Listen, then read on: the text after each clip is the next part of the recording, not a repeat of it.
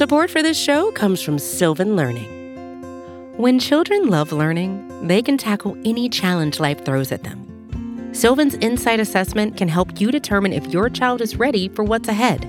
It can also identify gaps in learning and point out areas that could be of concern for your child so they can tackle what's to come.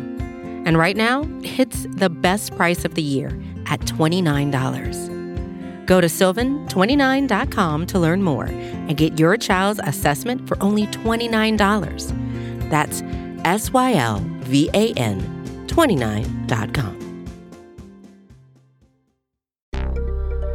Welcome to Point Forward, a podcast that elevates the athlete conversation.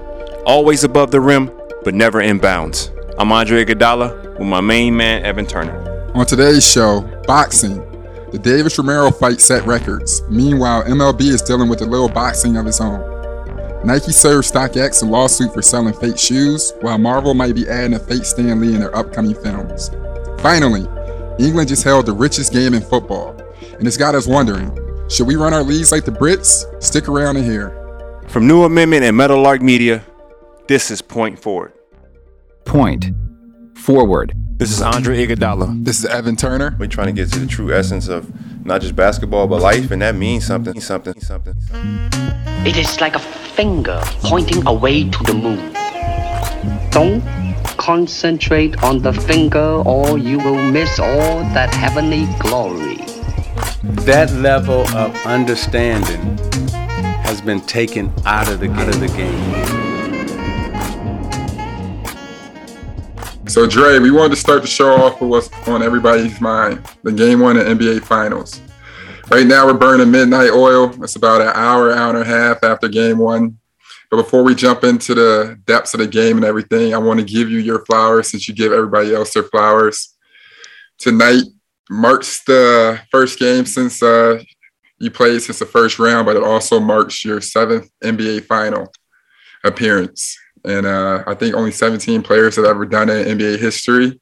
You've done it seven times in eight seasons. So you like the snaps, man. Giving much snaps to you and giving much love to you. Um, you always set the standard and the precedent. So um, appreciate you. So much love to you. How you feel about tonight's game? I guess it feels it feels different coming from you. I don't think you know that. You know, like people people don't know our relationship. You know, and you know, it's sad that as you know, African American men, we we don't appreciate each other enough, and we don't allow ourselves to embrace one another. So, you know how I am. You yeah. know, I got some pretty lofty goals in life. So, you know, it's almost like, ah, all right, I just I just did what I was supposed to do. I made the most of my moments, but and I never get a chance to really bask in moments or really, yeah. you know, understand the depths of what I've done because, you know, I really truly respect the game. So yeah. I never I never say to myself, I'm one of the greatest, or I did things that never been done. It's just all right. What's next? What's next? What's yeah. next? And and that's kind of that rat race that I I understand. It's crazy when you really understand something, but you still yeah. go through it. You yeah. know, we've had those conversations in terms of like, why am I doing this? I understand like what I'm doing, and I'm understanding, and like you, you really aren't supposed to be living like this in terms of how you you push yourself too far. But I'm still doing it. Yeah, Most of course. People don't know. But I mean, coming from it. you yeah. yeah, yeah, But coming from you, it means a lot. You know what I mean? So I appreciate you for saying that. Um, but tonight's game, you know, I I took losses really hard. Like the first, I don't know, 12 years of my career. Like yeah. I hated losing. Yeah. And it's 82 games. You can't take losses too hard in NBA because there's too many games. Even playoff right. games, because you got to keep that that that, that evenness, you know, uh, yeah, about yourself. You got to be even keeled. Um, but tonight's loss, uh, it bothered me on so many different levels. But that drive home was really good. It's almost like, and hopefully I'm I'm not rambling, but you know, Rory McIlroy, you know, he really gets upset when he loses, and I'm always yeah. like, Rory, you one of the best. Stop getting so mad. It's coming right back. But he's like, you know, I had to separate, you know, separate golf when I leave the course. I can't take it home with me. So right. I've been trying to work on that. The ride home was really good. Got to process a few things, but you know, truly bothered um, by the loss. But you know, kudos kudos to Boston. You know, I, I, got some things that I saw from them that uh, you know I truly respect, and it's gonna it's gonna make us a better team, um, and and hopefully set up for it to be a really good series. Yeah, for sure. The fourth quarter, obviously, they went crazy. Um, Yeah. What, what did they start off? Nine for nine from the three point line in the fourth quarter. And uh who was it? Derrick White, Al Horford, Payton Pritchard. Mm-hmm. They combined for like 13 and 19. Smart hit Yeah. four for seven from the three throughout the game. They were 21 from 40 from the three. Tatum only had 12 points. And what was so crazy was you guys dominated, you know, basketball is such a game of runs. You guys dominated damn near 80% of the game. You know what I mean? You see Steph Curry comes out, 21 points in the first quarter, most in the finals Yep. appearance since Michael Jordan, 93 Yep. Broke his own NBA, broke his own first quarter record with six threes and everything. Like it was Yep. so many highs. You played great tonight. You had Yep. dunks, amazing behind the back passes. Like there was great energy out there, and I thought like you know the the the mood, the flow, the vibe of uh Chase Arena, you know, was was unbelievable. But you know, Yeah, that was that was like the first. That was one of the first ones where it was like, okay, Chase is Chase gets it, and they had that Oracle vibe to it. So I appreciate really that too. You're right. Was it Mhm. close to Oracle or no? It's, it's close. It's not. It's not Oracle, but Yeah. I, like tonight, I was like, I appreciate y'all. Y'all, y'all, y'all Yeah. did what y'all supposed to do tonight. Like we didn't get the W, but Yeah. like the, our fans, like that that crowd, they did what they supposed to do tonight. The, the, the vibe was really good. Yeah, that energy too. It, it definitely felt like a finals vibe. I was watching from home and I was like, damn, it's low key. It's smoky in there. It's cracky. You, you could feel the tension. You know what I mean? How you guys Mm-hmm. came out, definitely though. Give kudos to you and you know, obviously Steph Curry. He really sets the tone. You know, he came out Yep. And showed experience. Obviously, everybody in your lineup, most of the guys on your team has tons, unlimited finals experience, and most of the guys on the Celtics don't have any. So I noticed the beginning, like the first three quarters of the game, you could really tell who had been there before, who had really, Yep. you know, Yep. swung the axe, um, you know, to say the least. So Mhm. what'd you think Mhm. throughout the game? Like, how do you feel when you guys were playing? Like, where did you think it changed? Do you think the momentum was something? Like, Yeah, yeah. Well, it's two key moments, and uh, I, I've been asking myself this question a few times in the key moments, and you know how I get, you know, I Yeah. can I can think too deep, and you know, I was gonna ask you, you know, I don't want you to answer it, but I'm telling you what I was thinking. I was thinking, are are we bad for basketball? Like I was thinking, are the Warriors bad for basketball? I'm gonna ask CT, what does he think about that? And obviously, we play beautiful. People say they love us, but the flow of the game, like even we went up 10 in the first Yeah. half, and I was like, all right, this next like minute is important. And that's what, you know, inexperience from, you know, like our bench has to like understand. Yeah, Like going up 10, like the next minute is super important, like two or three possessions, making sure because them young boys ain't gonna stop coming at us. Like them young boys Yeah. are gonna keep coming over and over and over again. Like they're gonna Sometimes keep applying pressure. yeah. Sometimes you just gotta exist. You don't like that minute. Right. We gotta be, to we, we don't we don't have to increase the score. lead. Yeah, yeah, you just that minute just got to be efficient. Like you just have to exist. Yeah. You don't have to. Yeah, yeah. Like, let's get 14 or 16. Like no, this is for Steph and them to take a break. Do just not let the job. game be. Yeah, don't turn it over. Get the rebound. Yep. Walk it up. Yep. Use use the clock. Use the cuts. Extra pass. So Mm-hmm. on. Yeah. Exactly. And to simplify the game. When you go up 10, it means simplify even more. Now you're Yeah. really trying to hit a single. Like you're not going for home runs, you're not going for triples, you're not Yeah. trying to steal no bases, just go for the single. Right. And you know, like a few like like small things that you can't see unless you one of us who Yeah. really know the game. It affects the game, and it's like, come on, man. Like we were right there. So they get back into it. They go up two at halftime, right? We down two at half. It's like, oh man. Then it happens again. In the second half, we went up like 15, 14, whatever it was. And I'm like, all we need is one play. To, to- it's like we can knock them out with a layup.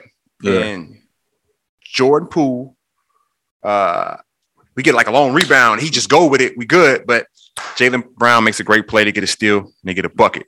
And Yeah. then it was like, and it was like boom, boom. Those things that the naked eye can't see that you and I know about. Yeah. And this is what we mean by how momentum can change. And Yeah. what we read that the stupid ass article that said momentum isn't real, right? Yeah. No, and it is. I mean, Momentum I mean, was real tonight, Yeah, because they only play like 12 or 13 minutes of good basketball. And, and it was all in the last six minutes of the game, or not uh, even the last six minutes. Like of each of each half, like each half Correct. was going around. Yeah, Correct. And and they were struggling with that against Milwaukee, where they were they gave up leads into the game, and Milwaukee Yeah. stole a game or two from them, and Yeah. then even Miami might have took a game, but they Yeah. kind of like learned from that, and then they did it to us. Yeah, but that But shooter was, was, crazy, bro. That shooter was OD But it's all crazy. momentum. Like you just need to see the ball go, in, and you just need to get a good look. Because now you're like, I'm getting a good. I just need a good look, and we got we got stuck in quicksand on a few good defensive drives where it's like Yeah. you know how basketball goes when you containing the guy yeah. and you don't need help, but you got a guy that might help, and he, he knows he's a- like the principle is to trap the box or be in a position to help on a drive, yeah. and you kind of you're in help for a drive, but you don't need to be, Right, right. right. and the weak side swing to the corner, opposite corner. Yeah. Oh, Jaylen we Brown, Jaylen Brown hits a big one. yeah, Hey, we Pritchard called that smart. out. Yeah, yeah. We were like, man, this is butt naked open over here. And it was a we got we got caught looking a few times. There's a couple guys that got caught looking, Yeah. staring, oh watching Oh the drive, gosh, and the man yeah. and their relocation is big. And you go back to them San Antonio Spurs days. Like I'll break it down as the season goes further, of the series goes further and further, or when the series is over. You know, win or Yeah. lose. You know, like there are some things that I'm learning a lot about this Boston team. A lot of things I'm learning about ourselves, and I mean, setting up like their Achilles. They they they are our Achilles heel, and, and we do things that are, are their Achilles heel. So you know, it's an interesting matchup, but you know, there there are some things that the naked eye can't see that you know it really hurt me to the core tonight, and I was pretty upset about. Yeah. Um, but those boys went and did what they had to do and took a game, and now like your mental Do you feel any pressure? tested. Like we did, we just talked about the Rolly Romero situation or the mentor of like the athletes. Right. Like Because I don't think we lost a out- lot. I don't think I don't think we lost a game one in the series. No, in the except series. for Toronto. I think we might have lost game one. And like, we we lose game talked, one, Toronto? I don't remember. But we talked But the we other day about Yeah. when you guys almost had a game one loss versus Kawhi with the Pachulia, you know, ankle thing. But when it comes down to it, obviously people like to read too much into it and body language Mhm. and everything else like that. I Mhm. mean, y'all could have just been tired. But what's the momentum? What's the feeling? What's the energy like? What was it like after the game? Like, I know Clay was Yeah. kind of pumping people up, like, come on, we're good. Like, we've been here before. Like, Yeah, because you that's the mental side of an athlete that people don't understand how the out that's when you when we speak on outside noise yeah. not affecting you. When you had that first loss and it normally doesn't happen to you, Mhm. how you respond is big. And when now 24 news coverage is on this one series. So they don't go off and pay attention to another team. Yeah, yeah. They don't go off into like some like on ESPN is owned by who? Disney, right? Yes. And Disney owns ABC, correct? Right. They pay a big, they pay a large amount of money to host the NBA finals, right? As well as the Yeah. other NBA games, right? So they're incentivized to maximize the coverage so more people can write, watch the game Right. because that's advertising dollars. That need, they need those live eyeballs for advertising because that's that's the meat and potatoes of Right. professional sports, right? No Mhm. more live TV except us. So you can kind of guarantee how many people going to watch. You can guarantee you can charge somebody a certain amount of money. They paid us, now they got to make that money back. So they just this is round the clock. So it's not going to stop. And if you tap in too much into just you normally most athletes leave ESPN on the TV and just stuck there all day, right? Yeah. if you if you let that get to you too much, it will play a role in your psyche playing a basketball game. man, that's real. Sometimes even as a fan, like I remember the the 2020 bubble. And I remember when the Lakers won, and I look back on it, and I'm like, I can't believe I let the media or whoever else make me believe that two of the top five players in the world would struggle to win a champion. Like, you know, you understand what I'm saying? Like, at least at that moment, I'm like, it's LeBron and AD, no matter what. Up until that point, you're going to have a great chance at winning. And what the stats say or analytics say or whatever else, Brian is going to the championship every year up until that point. Like, you know what I mean? Voila. So, so like when it comes down to that, it's like, all right, bro, I know what you know, but you know, you, you know what you know. Simple as that. like, you know what I'm saying? Know you the Warriors. Know you have the experience. Comprehend, like, all right, bro, we have a number one and number two defense going up against each other. One of the top offenses. The game's going to be Yep. close. The room Yep. for error when you have them down 15, you can't you Yep. can't fall sleeping on a weak side three for 12. You understand what I'm saying? Yep. Yep. You can't keep Yep. trying to challenge Rob Williams. That gives them momentum. Yep. Uh, You understand what I'm saying? Like Yeah. you, you, you Yeah. can't give them more possessions. You already done the job, especially after giving up the lead a couple times. It's easier Correct. said than done, of course, but this team is dangerous.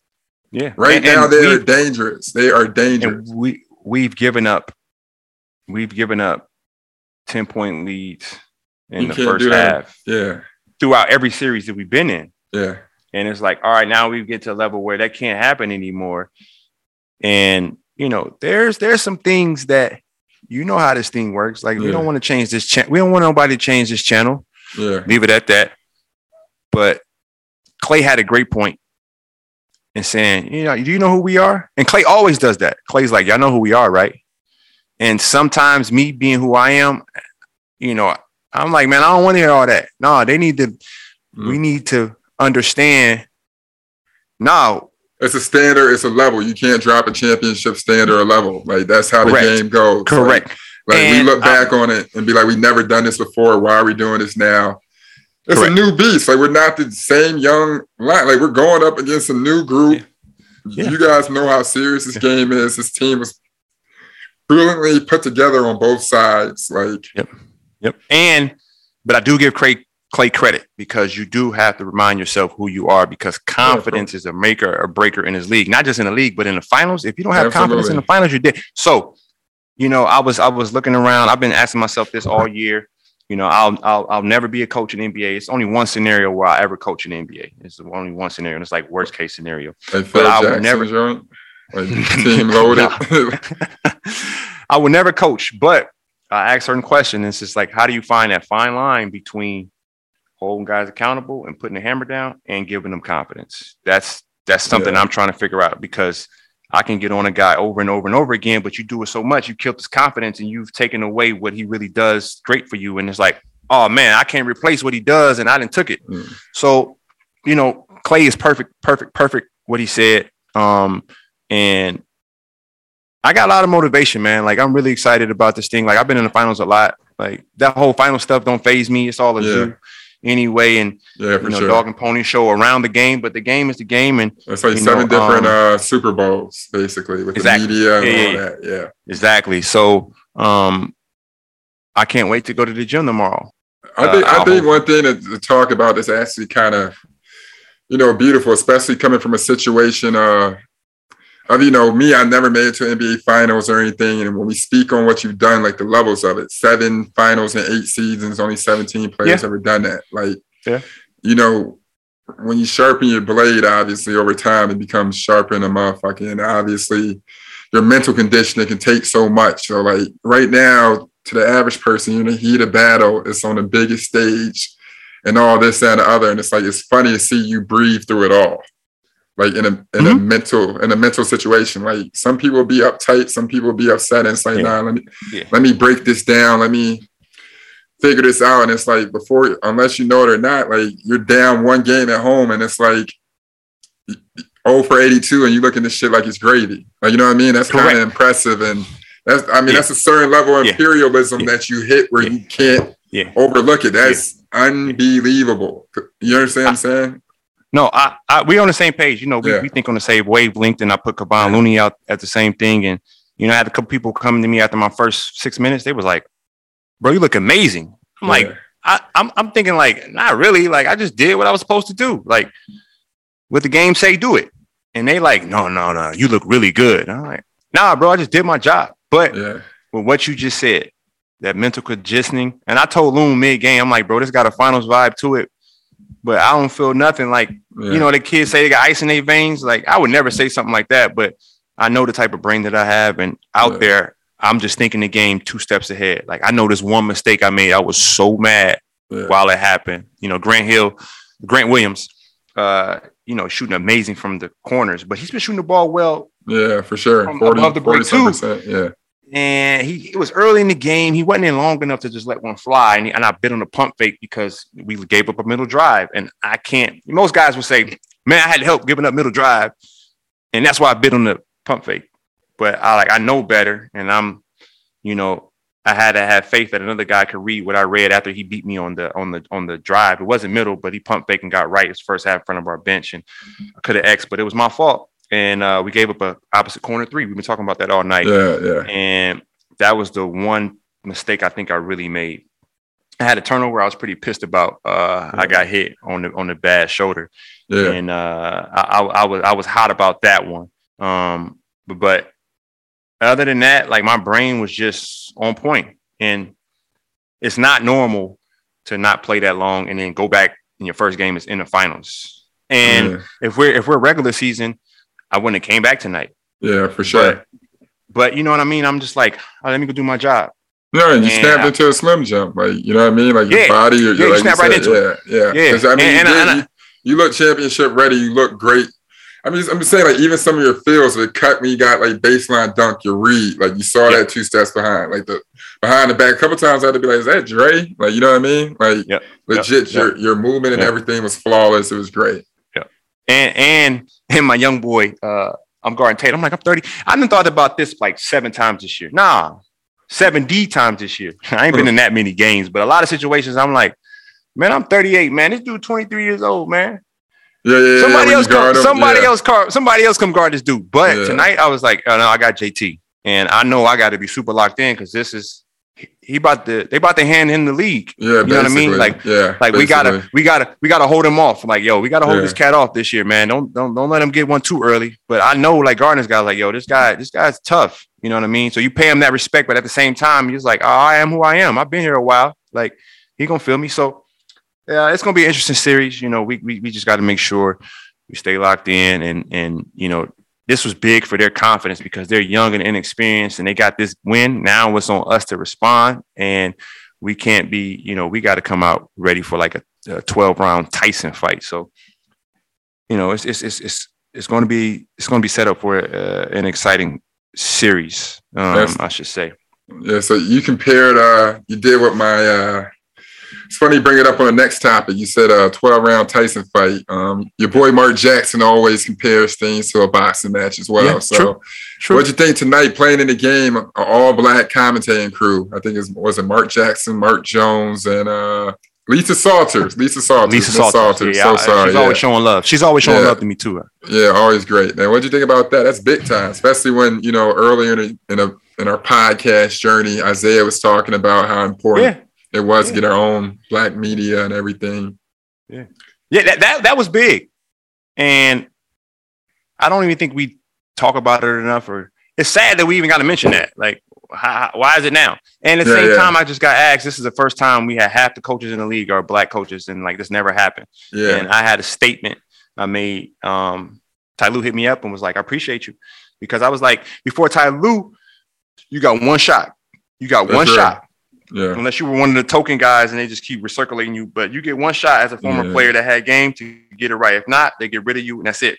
yeah. And that was that was always the narrative. And I was like, Ty, Tyronn Lue didn't, didn't then went out there and debunked that. Now he's one of the most feared coaches in the NBA. yeah, he out and he out coaching people too, bro. Yes, Like, he is. No matter what lineup he got, he figuring it out. Which leads me Yeah. to I read something today that was so interesting, and I'm like, I can't wait.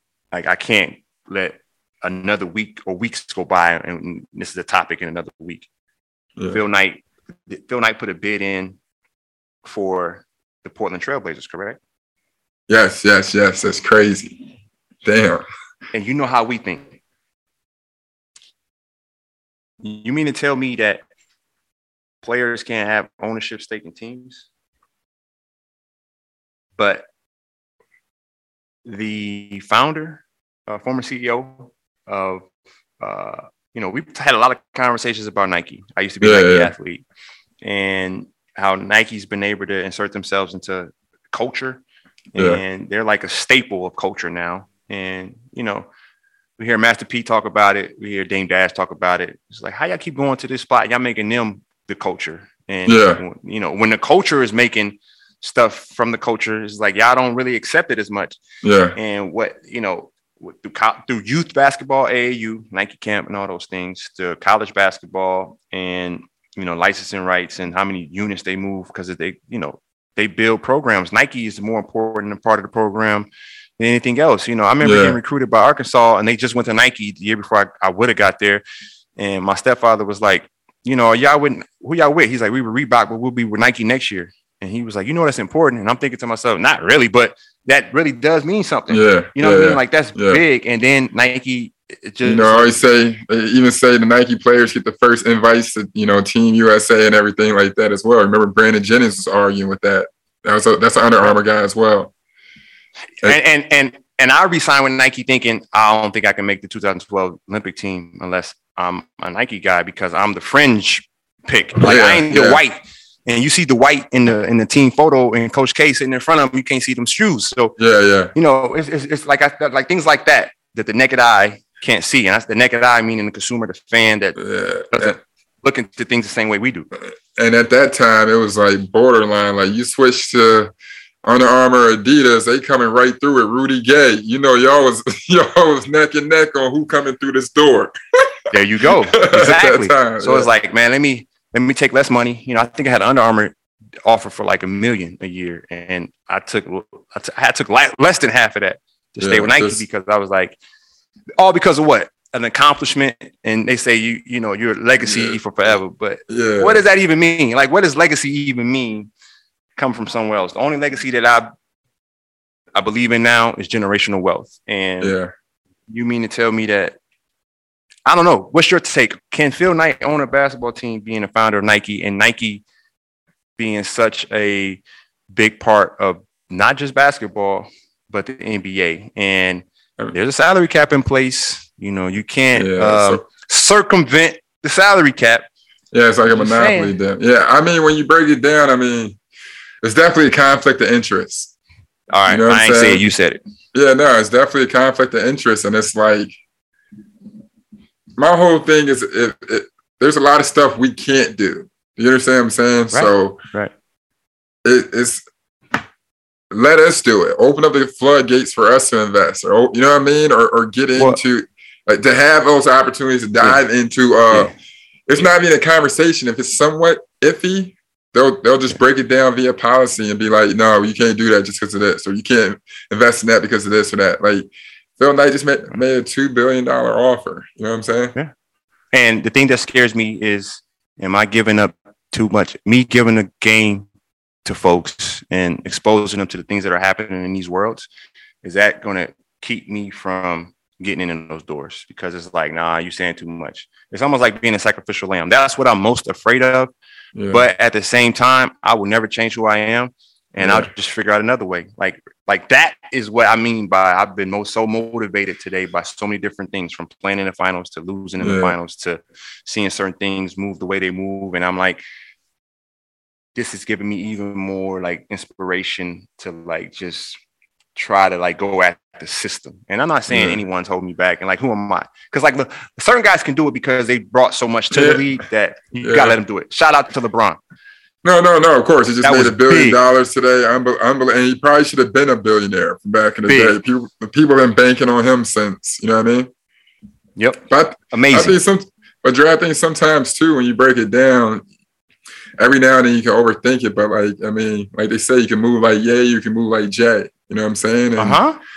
You know, it's ch- in that Mhm. sense. Sometimes it could just be chess, and it's like you see how Jay slowly, like you always tell me, take your time and slowly Yeah. start moving the pieces around. Like, you know what I mean? It's a long marathon. Before you know it, you're gonna have motherfuckers crip walking at the Super Bowl. Like, you understand what I'm saying? Like, Aha. that thing. But but um, bringing it back to this, you know, um, to finish it off or whatever is uh, you're going into game two. Obviously, it has to be a must win. It'll be tough going into Boston down, you know, 0-2 clearly. So. Yep. What do you think your, you know, obviously the team, do they kind of know their mindset? Are you guys bringing it up or is it just like, yo, we're getting four, let's get this four? You know what I mean? It's an it's an interesting psyche to have. I will say that because we've been in a position where we want we went up two, even went up 3-0, and it's like, lo, just put them away. And, and we haven't been Yeah. able to do that on the road this year. Um, so now we gotta do it at home where it's like it's almost like a must win. You know what I mean? But I think when you play good basketball, the basketball guys will reward you. You know, Right. so 80% of the game, like you said, we did what we were supposed to do. And we just gotta clean up the small, small things. You know what I mean? Yeah, and yeah. uh, sometimes you say, if, if uh, like it's like the 2015 series, I'm Finals MVP, and the reporters were asking LeBron uh, the matchup with Iguodala. You know, he's giving you a lot of problems, and LeBron is looking at them like, yo, you idiots, we letting us, do, we picked him to beat us. If he beats us, we go home and say, all right, he beat us.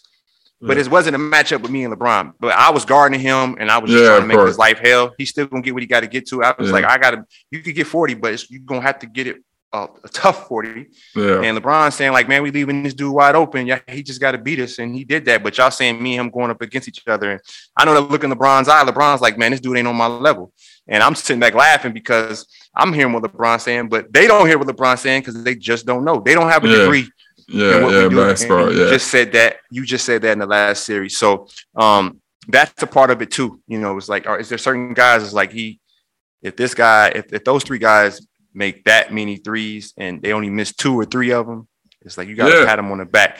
But big shout out to Marcus Smart. Marcus Smart makes some big timely shots Big no one's going to talk shot. about, and you know that's the that's the heart of a champion. So I think you got two championship teams, and made the best man win. Support for this show comes from Sylvan Learning. As a parent, you want your child to have every opportunity, but giving them the tools they need to tackle every challenge, that takes a team. Now more than ever, educational support tailored exactly to what your child needs can make all the difference. That's why parents have trusted Sylvan Learning for 45 years as the ultimate teammate in their child's educational journey, instilling in them a love for learning and a passion for reaching the next level. And Sylvan's Insight Assessment can identify gaps in learning and areas that could be of concern for your child. It's a 360 degree view into your child's learning that you can't find anywhere else and helps ensure that your child didn't miss something in school that might put them at a disadvantage in the future. And right now, it's the best price of the year at $29. Go to sylvan29.com to learn more and get your child's assessment for only $29. That's S Y L V A N 29.com.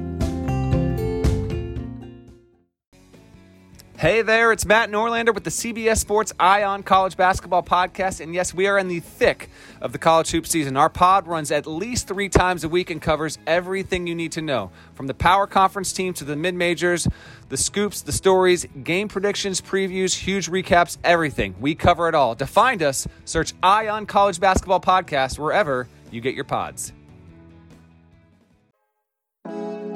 Dre, I know it's a week later, but I'm still watching the highlights of that Tank versus Rolando Romero fight. Buddy caught Romero in the sixth round with the left hook. TKO, night night. The fight set an attendance record at Barclays. It cleared something like $5 million at the gate. More than that, I feel like the glory days of boxing are back. Am I wrong for saying that? No, you're not. And I think boxing has become sort of like the dunk contest, Yeah. where you get those years where it's like some amazing dunkers, and it's like it's back. The dunk contest is back, and it's Yeah. like no, we just got some really amazing high flyers. Like we had Aaron Gordon and we had Zach LaVine, and it kind of held it down. Those two years felt like five to ten years, but it was only two years. When once they leave, it goes back to being a dud. And I think we, you know, we could take athletes for granted. Floyd was incredible. Yeah. And I think we're feeling we're feeling the effects of Floyd being gone and trying to figure that out. And then Canelo, whether people want to hear this or not, Canelo is kind of like we've had these conversations with Halle Berry. Canelo's kind of had like Halle Berry films, like low key. He only had like two great fights, and he had a bunch of duds. Yeah. He had a couple good knockouts, but low key, I think he lost to a couple guys. He lost to Lara. I think he lost. It's another kid. I think he lost to. I forget his name. People and, think I- he and lost to Triple G. Yeah, he lost to Triple G. Triple G might have beat him twice. So like he done had some fights. It's like ah, and then he just went too far above his weight class. And they and De La Hoya, whether you like him or not, had a great point. And he was De La Hoya was like, I don't know, bro. That's not that's not good promoting. Like who who told you to take that fight? So we're in that weird space in boxing, but I think it might be back. And I've been liking this 140, 147, Yeah. that weight class. Uh, it's like 10 of those guys, like Yeah, so Danny they're dropping, Garcia. they're dropping up and down between like 130, 135, like that area. and they fighting each Yeah, other. yeah, you know what I mean? and you got uh you got the Garcias, you got two Garcias, you know, you got Porter, you got. Gervonta, Errol um, and then you got the Errol Spence, and then Ryan you got a Bud Crawford, Yeah. Ryan, yeah, Ryan Garcia. You got some guys that they they fighting each other. They're not they're not ducking nobody. Yeah, it's like the NBA And- now. You have great older players now and great younger players now to go head to head. It's not just one, you know, top heavy generation. You know, so Correct. And when you and, Correct. and I feel like when you break them down too, uh, with Canelo to a certain extent, he was in a he was in the middle of an era where he was ready. He was more ready for people, and there was nobody around. You know what I mean? And then guys finally Yeah. caught up. So for a minute to keep this hype up after Triple G, he had to go force a fight versus Danny Jacob. Like, like not force it, but you know what I True. mean? There wasn't True. There, True. there wasn't much around, unlike now where you know you got lucky and blessed with a class that's filled with ten or eleven fighters that are about to that have to fight. I agree, and, and I- but I think we got this up and coming kid in Gervonta Davis that he keeps proving that mm-hmm. he's that guy, and we always talk about you know it's that gatekeeping, and Mike Tyson has spoke about him, and uh, what's the kid Porter? What's Porter's first? Shawn Shawn, Shawn Porter, Porter, and yeah. I. Yeah, I met Shawn when he was up and coming, and we've had a couple texts, and I'm asking dude. him questions about Gervonta, and he's like, "Yo, Gervonta's that dude," and I'm like, "Okay, that's all it takes."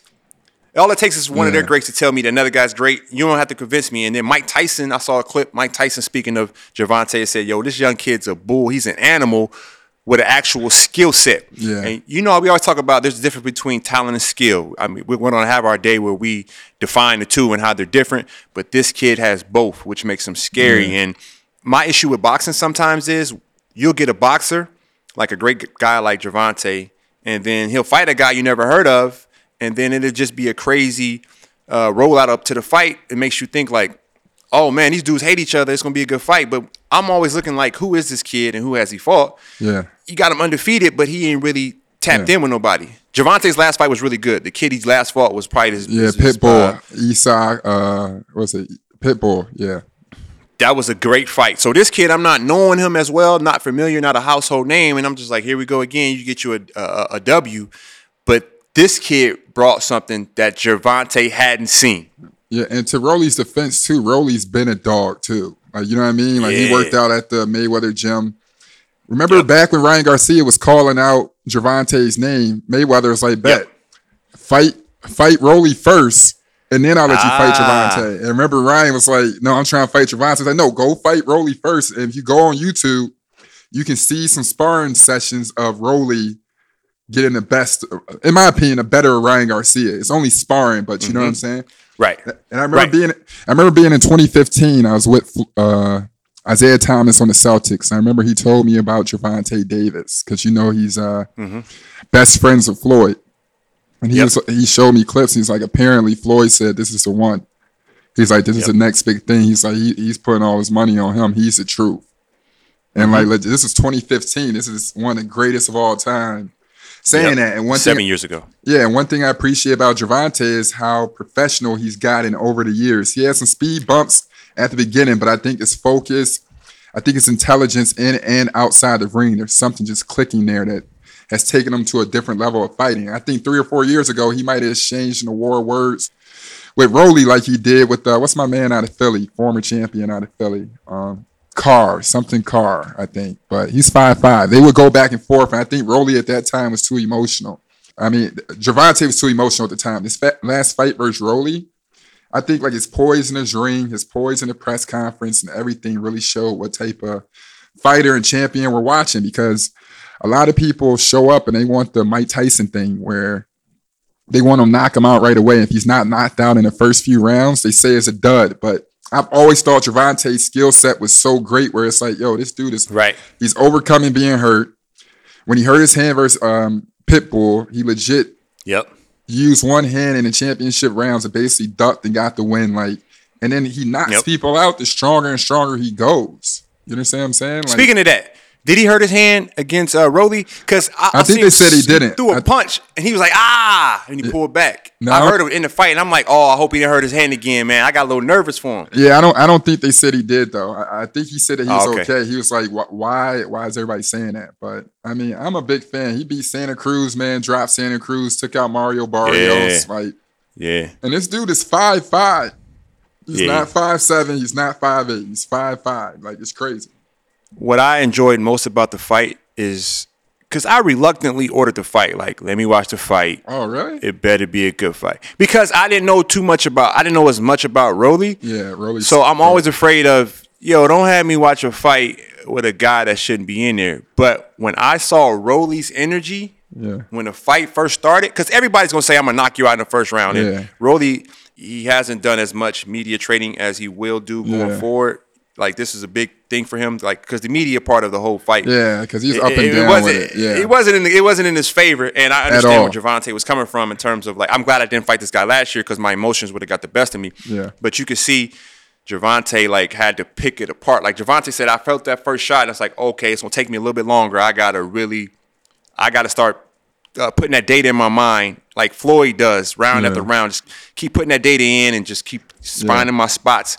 Because what I saw from Rolly, he kept throwing that right, but he's throwing his right. He was moving. His head was going Yeah, right forward right with the right there. hand, and it was Yeah. exposing himself. And then you start seeing Gervonta, who's a southpaw, countering with his left. His that Yeah. lead left, and Floyd is his lead right when he's countering off the jab. And that's when ultimately knocked him out. He just said, "I put the hook there and just left it there and just ducked that out the way because he threw a one-two at him, a right left, and he threw the threw the left hook, and it was off the back foot. Because I'm watching the fight, and I go back, I'm watching. He was moving him back a lot of fights. Yeah, pressure on him. He's moving him back And- a lot of fights. Yeah, yeah. and the commentator was like, Rolly looks like is fighting as the bigger fighter. I'm like, yo, Gervonta is like on on the move. Yeah, And he was- I was.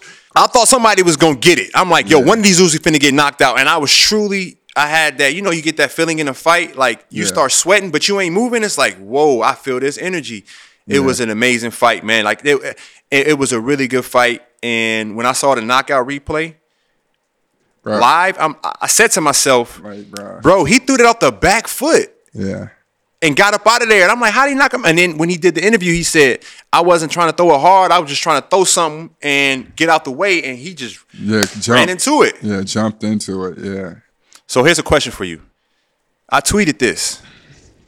With that, what happened to him, Rolly, because Rolly was undefeated too. Yeah. That is a big deal for your first loss to be a, like that. Yeah. It does a lot to your confidence and your mentals. We talk about taking care of your ch- mentals and your chi- chickens. Yeah. them first losses can make or break your, your career. And I always go back to um, Adrian Broner. Adrian Broner was Yep. the next one. When Maidana- and what Maidana did to him, and Floyd's dad after the fight was like, "Yo, he shot." That's that's that's the type of things that happen to a fighter, and you'll look back five, ten years and be like, "Yo, that was a fight that it took. He took a real shot. Like it's like it was like four or five fights in one because of what it does to your confidence because of how you got beat." And you're on the ground more, and you're on the ground mo Like he was on the ground three or four times. It's most he probably ever been on the ground in a fight. Fam, the interesting thing about that was I knew when he got hit and he fell forward, he was trying to find himself. It was almost like when when Roy Jones Jr. took his first L Yeah. and he got knocked out. Yeah. And he couldn't he, it was the same exact thing. He couldn't catch himself. It was almost like he knew like I got to get up, but my legs and my brain ain't on the same page. And the ref called it. He didn't fight it, and the ref really gave him like 14 seconds. Yeah. if you look Yeah. back That's at real. it Yeah. Yeah. and it was like step to your left and buddy couldn't move he kept stepping forward all i kept thinking was whoa this is going to affect him mentally more than people even know like this is the part that people don't understand about athletes like th- that confidence is huge and i realized the way he walked out the fight like, like, he didn't do the post-fight yeah. press no, no. conference I felt like the they ring. made him leave. I felt like they made him leave. No, I, I don't think they made him leave. I think he came to, his senses came back, and he was like, "What happened?" Because Yeah. it was like a good minute and a half. Like it was a Yeah. minute thirty seconds. I think he couldn't come to his, he couldn't Yeah. get his bearings straight. When he finally came to, I think he was like, "What happened?" His dad was like, "Man, we lost." He was like, "Huh?" He was like, "Yeah, we, we got knocked, we got KO'd." He was like, "Oh, oh, oh," and it's like panic because you never had that feeling. You don't know how to react. Like people don't understand. Like why would an athlete act this way? You know, there's just like fight or flight responses, and the first thing he thought of was like, "Oh, it's over. Like my career's over." And he just got out the ring, and you see him grab for his dad. He was like, "Come on, dad. Come on, dad. I need you, dad." And I was like, "Man, that." That is bigger than just like a guy getting knocked out. I, I saw him as a human, like, whoa, like all that work he put in. This is gonna like Yeah. kind of hurt us how he comes back. But on the flip side, what would you do if you're Gervonta and the dude's asking for a rematch? I would base it off how respectful he was. You know what I mean? Like how much I like him. I comprehend how much I'm changing his life with the pay per view. The Mm-hmm. opportunity. I think Danny Garcia, former champion, used to always say only only champions get rematches. You understand what I'm saying? Like that's all he ever said was only champions get rematches. I will also weigh pros and cons on. I mean, Shakur Stevenson's calling out Gervonta next. You understand what I'm saying? And I forgot about him. Yeah, Shakur. that's what I'm saying. Devin Haney's about to go fight Kambosos. Devin Haney. You understand? Like, who knows Yep. what position it's going to be in on top of the fact that Gervonta said it. He said if it went to championship rounds, cool. It ended on a one punch, you know what I mean, KO in the sixth round. Like, what do you want me to say about that? Is there a point of running it back? And then when you ask, to me, like when you ask the post fight, like press conference stuff, like for instance, like he's saying when he was pressuring him and everything else like that, Gervonta was like, I was moving around the ring to try to get him tired. You know what I mean? Then Yeah. also too, when you hear him say like I expose him, is it the Golden Boy situation where apparently he exposed and put the blueprint out on Mayweather when Mayweather dodged like 800 and 900 punches? It's like, bruh, why would I sit here and even put myself in that position? I could, I just knocked you out. I told you I was gonna knock you out. I took your hardest hits. I stood up. You weren't on shit. Like, go home till I figure out what I want to do with you. And now, speaking of the one hitter quitters, Okay. I am so confused with this Joc Pederson and Tommy Pham situation. I've never seen. For those who don't know, there's a baseball player that plays for the Giants, and there's a baseball player that plays for the Cincinnati Reds. Am I right? Yep. And uh, Joc Pederson, who plays for the Giants, uh, there's video of him is like they're like practicing before the game, Yeah. you know, fielding balls or whatever in the outfield, and the other guy just slaps him. Wow, He's like a Will Smith joint, right? And the the twist is the interview.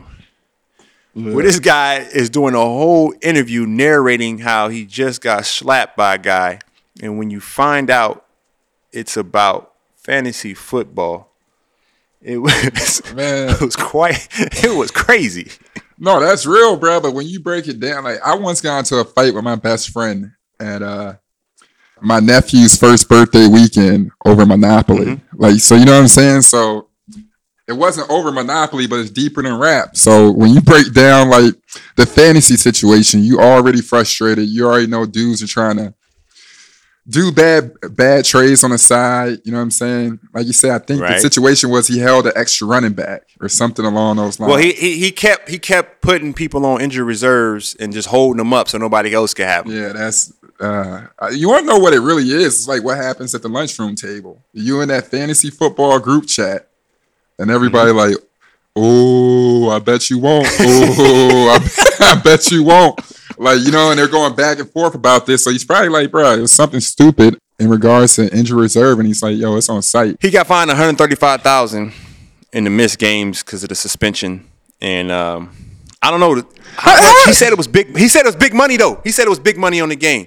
He said this wasn't no couple dollars. So I'm No. I believe it. No, I, be- I, I truly believe it. I'm just like, are the suspensions that bad when you when you fight during the game, or was it just bad because he slapped them prior to the game? You know what I'm saying? I think uh, because that wasn't even in the game, right? That's No, it's interesting. It's almost like some. It was on some on some like some bullying type thing. But the funniest part of the whole story was they blamed Mike Trout because they said he he wasn't a good commissioner of the league and he didn't properly regulate activities going on. So.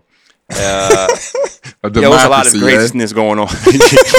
a democracy.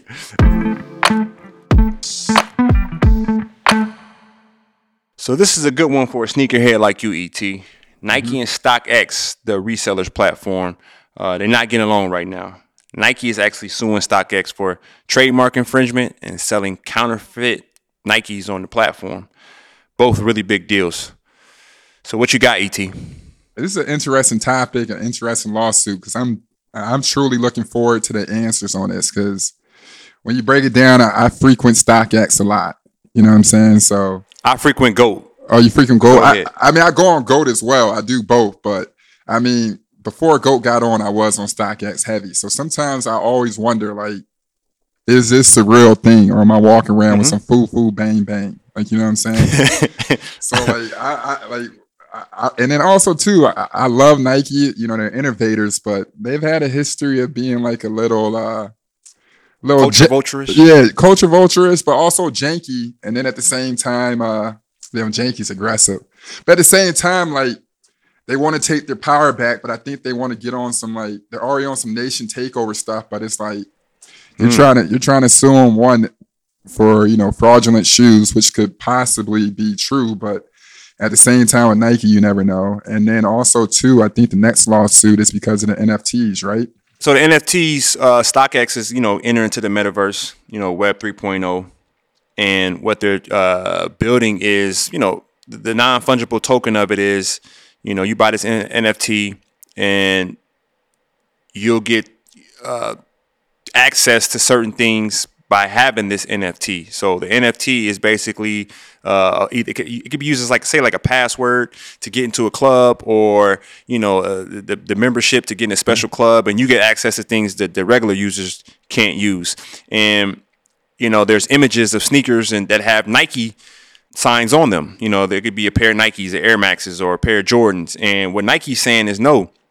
You know, they just bought that big NFT uh, Web3 platform artifact, and they've been having some amazing rollouts. Um, they've been doing some pretty innovating things in that world. And Nike says, you know, we're in the metaverse existing on our own platform. And for StockX to have what may look like our products, it may be misinterpreted as a collaboration with Yeah. Nike. And we've been getting hit up and saying, are you doing something with StockX? So you're using Nike to uh, level up Elevate. or to bring more value to your platform when in fact it is in a partnership. Whereas StockX is saying no we're not saying we're in a partnership with Nike but we we do have Nike products as a part of of our platform. We're a resellers pla- platform.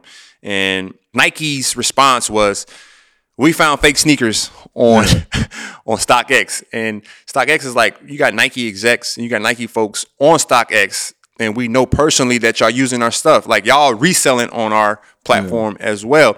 So you just got a lot of dirty laundry being aired on both sides about each company. But it's what you say, Et. You know, I remember everything you say. Little money never told big money what to What do. to do, and it's the truth. And and right now, you see Nike, they got over when they pulled a jug of Foot Locker. You see how they low Right. key crippling Foot Locker. They were like, bro, I was in Yes. Foot Locker at one point. I'm like, damn, it's it, almost like uh, paid in full. Like it's dead up here since Mitch got uh, since Ace got shot. Like, like, you know what I mean? Y'all y'all out here hurting. But when you break it down as well, you know how much that cripples Foot Locker? Like if Yeah. StockX goes in or Nike goes in and takes back their power because I feel like they're trying to get on one accord. Yeah. Like, they already jugged Amazon basically, right? hmm But I mean, obviously, one thing that StockX has, uh, who is it? Dan Gilbert. Yeah, Dan Gilbert's a big investor. I mean, he's a big investor, he's a billionaire, or whatever. I mean, it's, Det- it's Detroit versus Portland right now, so we're gonna see who's a we're gonna see who's the grimiest. versus everybody. Yeah, ch- I mean, it's chess basically, and when you're, you know what I mean. Right. And those people It's are chess. finding, yeah, those people are finding allies and sweet talking what they, who they need to in order to get to where they need to go. And eventually, it's like, like you said, you know, get down or lay down. 100% correct. But you do have those situations where little money is able to put themselves in a position to go up against big money. And we always keep asking ourselves is Nike going to have this stronghold on the culture and footwear, streetwear, ath- athleisure and, and be at the forefront of it? Shoot, as long as they keep innovating, bruh, they always gonna be up towards the forefront.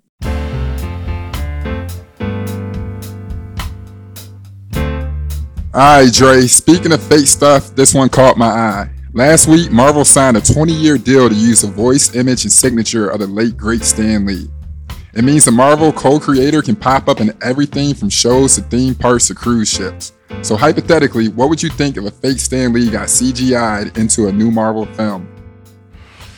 I mean, this one is is very interesting to me because I didn't quite understand it, and we have to be careful of you know different cultures we talk about. But there's cultures who don't allow you to talk about them or their, how their money moves, but you know they protect their brand.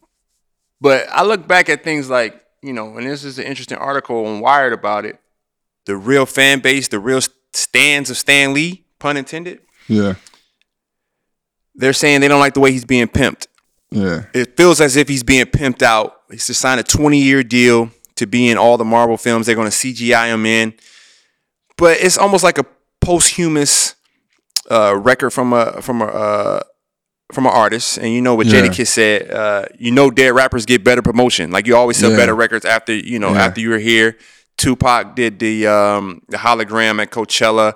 Um, Michael Jackson still had- alive down there. Exactly. And the other thing I wanted to bring up, and you know, we had the same agent. I don't like talking too much about him because it's just, you know, I, people always feel like they have this attachment to Kobe that didn't really know him.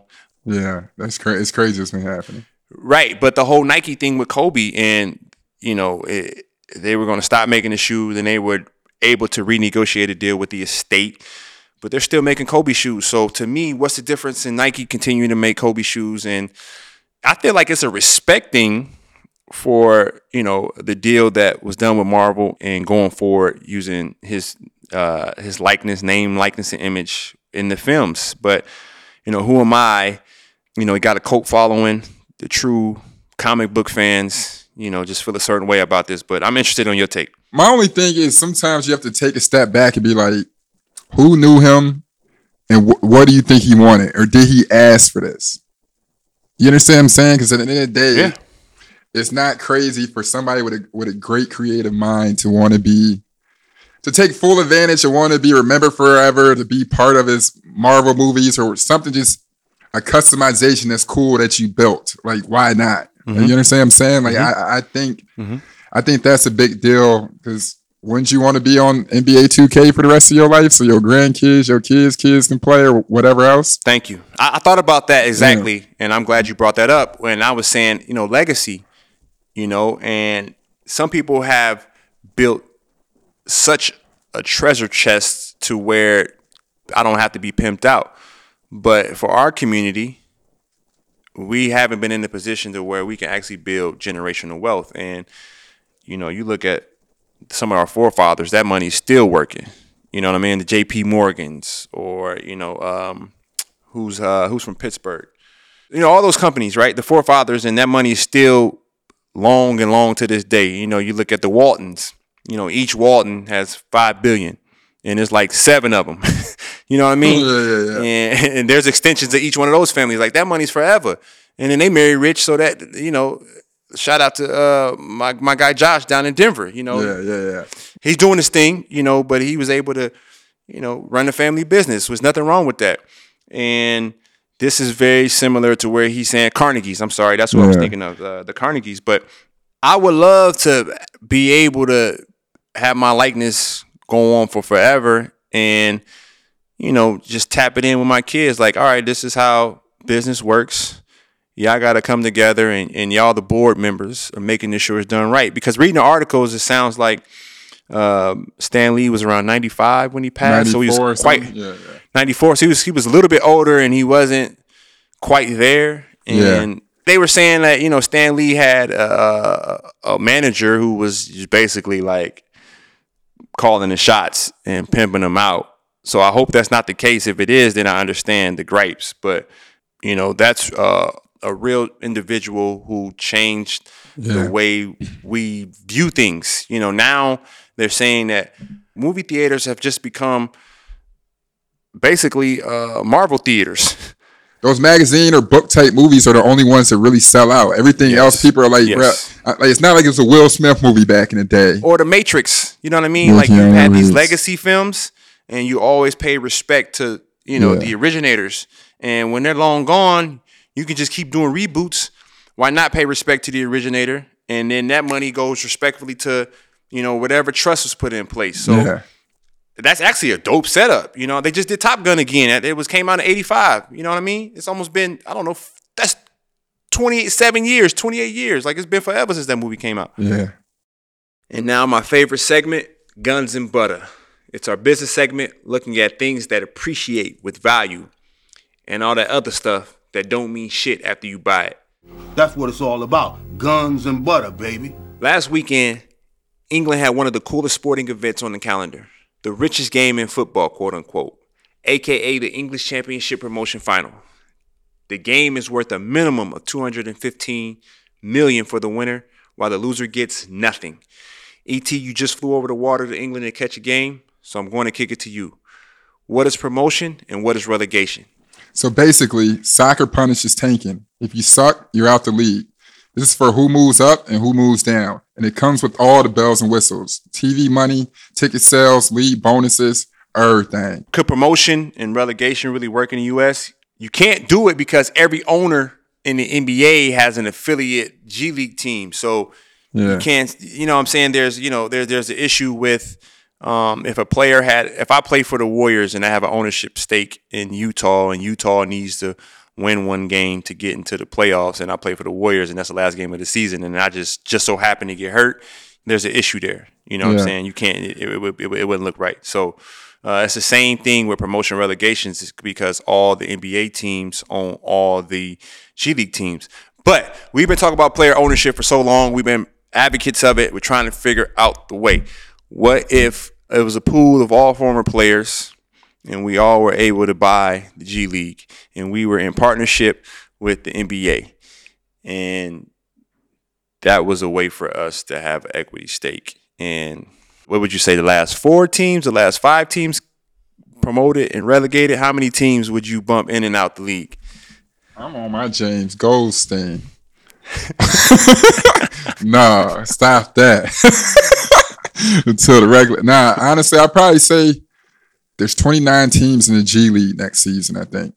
Mhm. But Mhm. what I'm speaking on in, in regards to, you know, what, we're- what we're saying is a, lo- a lot of uh a lot of stuff that you have to, you know, endure in order to make this happen, at least in the NBA. I'm not too sure if it's way different in soccer or not, but you have to endure like the media perception of it. Like it's not like basketball is is something where it's a pure sport, it's fluid and everything, but a lot of stuff that builds the player's worth sometimes is a narrative or the story that's being told.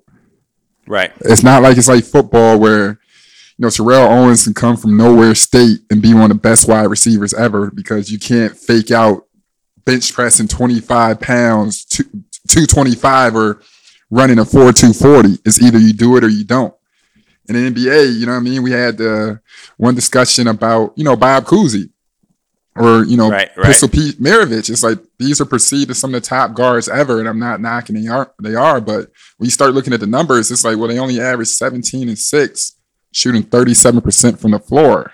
So you bring in like obviously you see once you get the boost up like most of the soccer teams do, it's like 200 million. You're going you're going to sign new players. It's like, all right, so then who do you keep on? Who do you do the turnover with? Like you really have to be cold cold. There's no such thing as does analytics pick up in that sense, or is it more so going back to competitive? Like I'm shutting this dude down. It don't matter what he shoots or this. Ah. You understand what I'm saying? Like, do you start Yeah. do you start building up like the the mental part of it, being like, hey, bro, I got to make sure whoever's in this situation knows crunch time is ready to be prepared for because this this raises the stakes. You know what I'm saying? Yeah. But but the, the question I have is with talent too. You know, Yeah. you have a superstar. Do you have a superstar in a lesser league? And they're just wilting away in a lesser league, and then how do you get out that? And then now you got to get rid of the salary cap.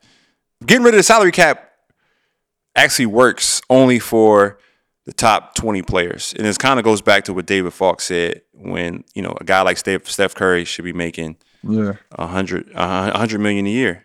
You know, then we just see uh, who got Mbappe just got that crazy, Yeah, deal, that didn't he? crazy. Yeah, but then when you break it down, those are two different. hundred million after taxes. Yeah, but with- like per year, uh, crazy. Yeah, and he got to he basically got to choose he basically got to choose the, the mascot, the new team name, like the, the sporting director. But what I'm saying the is, you got to you get to choose the coach and the GM. yeah, but what- like you said, like the no max will only affect 20 dudes. So at the end of the day, those are guys are pretty much business partners in the NBA or the owners. It's like that's on the owners to treat them different. You understand what I'm saying? Yeah, like but, but you, you, it just takes away it takes away the middleman. So there's no more mid level. There's no more, you know, with a guy like Rudy Gobert get the same contract. You know what I mean? Because because the supermaxes or guys can't yeah. technically leave their market so they can stay in smaller markets. That's competitive, um, you know, balance. So you wouldn't have guys like Gordon Hayward. Like you would have like I'm not saying they're not they're not worthy. I'm just saying they're not superstars, but they make the max. So their tier would drop Yeah. dramatically. For sure. You know what I mean? Yeah, they they'd might be making, making- yeah. they might make it five million instead of thirty. Yeah, you're right. You know what I mean? So You're right. Yeah, absolutely. it's like a whole new system, but um, you won't have any tanking. But then you'll have all the stars playing. You, I mean, with that system, you should have all your star players playing. It's essentially, like Andre Iguodala wouldn't be in the finals. It'd be like uh, the All Star game, but for real. Yeah. Think about it. yeah, yeah, that's real. That's real. You know what I'm saying? Like you'll you'll have the top you'll have the top four scorers in the league. You'll have the top, you know, uh, passers in the league on one team. You'll have the top rebounders. So everybody on each team, especially the teams that spend the most, you know, they would get the best of, of, of whatever's there. The best six man on both Yeah, teams would be yeah, there. So yeah, you yeah. get some high end basketball, you know. But I mean, it'll wipe out. It'll be tough for smaller markets who don't spend as much. So it's a very, very interesting concept. But I like the concept of uh, some ownership of players in there, uh, ownership of players in a in a different type of league. Maybe that's how you can technically build. Like I guess you get rid of NCAA basketball. All the all the top crop players, like you know, Kentucky would be a professional basketball team. Yeah. Arizona would be. North Carolina would be. Duke would be professional team. Those Yeah. teams could be really Profitable too. Alumni. Yeah. Ohio State, you can have alumni owning parts of the team, and and, Yeah. and and essentially that's like your your your um your lesser leagues that gets built up because there's the there's the G League, there's the uh, NCAA league, and then the Big Three. You know what I'm saying? You got 24, 25 year olds in the Big Three, which is crazy to me. But you got these different Yeah, leagues, and there could be ways too. to tier up. Yeah, there's ways you can tier them up, and you can have the top two leagues. You know, um, you know, there's a couple basketball leagues out there with, Yeah, the some, with some solid play. And then I, I think I spoke about this on the pod before in terms of you know the technology. They're always years ahead of what's coming next. Like iRobot is like nobody would thought that would be something that's happening uh, anytime soon. But here we are. You know, we got robots running around. But they got that airplane that's going to be like you know it can fly two times as fast as it can right now. So now you can get to London in, you know, three. It's a three-hour flight, two-hour flight, as opposed to eight-hour flight or six-hour flight. You know what I mean? You can get everywhere much quicker. So it's like now you can house teams. You can have an NBA team in Japan if you can get there a little quick, No, that's quicker, real. and you can have them in dest- That'd be dope. I would play there. Like Yeah. kn- knowing what I know now, I'm thinking to myself, bro, I can really see myself getting drafted by Vancouver. Like Vancouver is dope, or Yeah, Toronto is dope. Yeah, We Vancouver. got some dope places out Nah, there There's a lot of dope places in Canada for sure. in the world. There's a lot of dope places in the world, and we That's don't right. allow ourselves ourselves as Americans to really appreciate what's going on in the world because of the narrative that's put on America's the greatest place. And as we're seeing with a lot of things that are going on in our country, nonsense. This place is this place is one of the uh, more miserable places in the world to live. It's pretty crazy. You look at the happiest places to live in the world, and it's like, why are they happy? And then you look at like, you know, everyone has health care, everyone has free education. Yeah, just It's dumb like, stuff, I read yeah. someone, yeah, just dumb stuff like that. But there's some dope places in the world. No, gun control is good elsewhere. like you know what I'm saying? Yeah, like we're the only place that keeps having this happen over and over and over again. You know, them just them people. I don't speak on.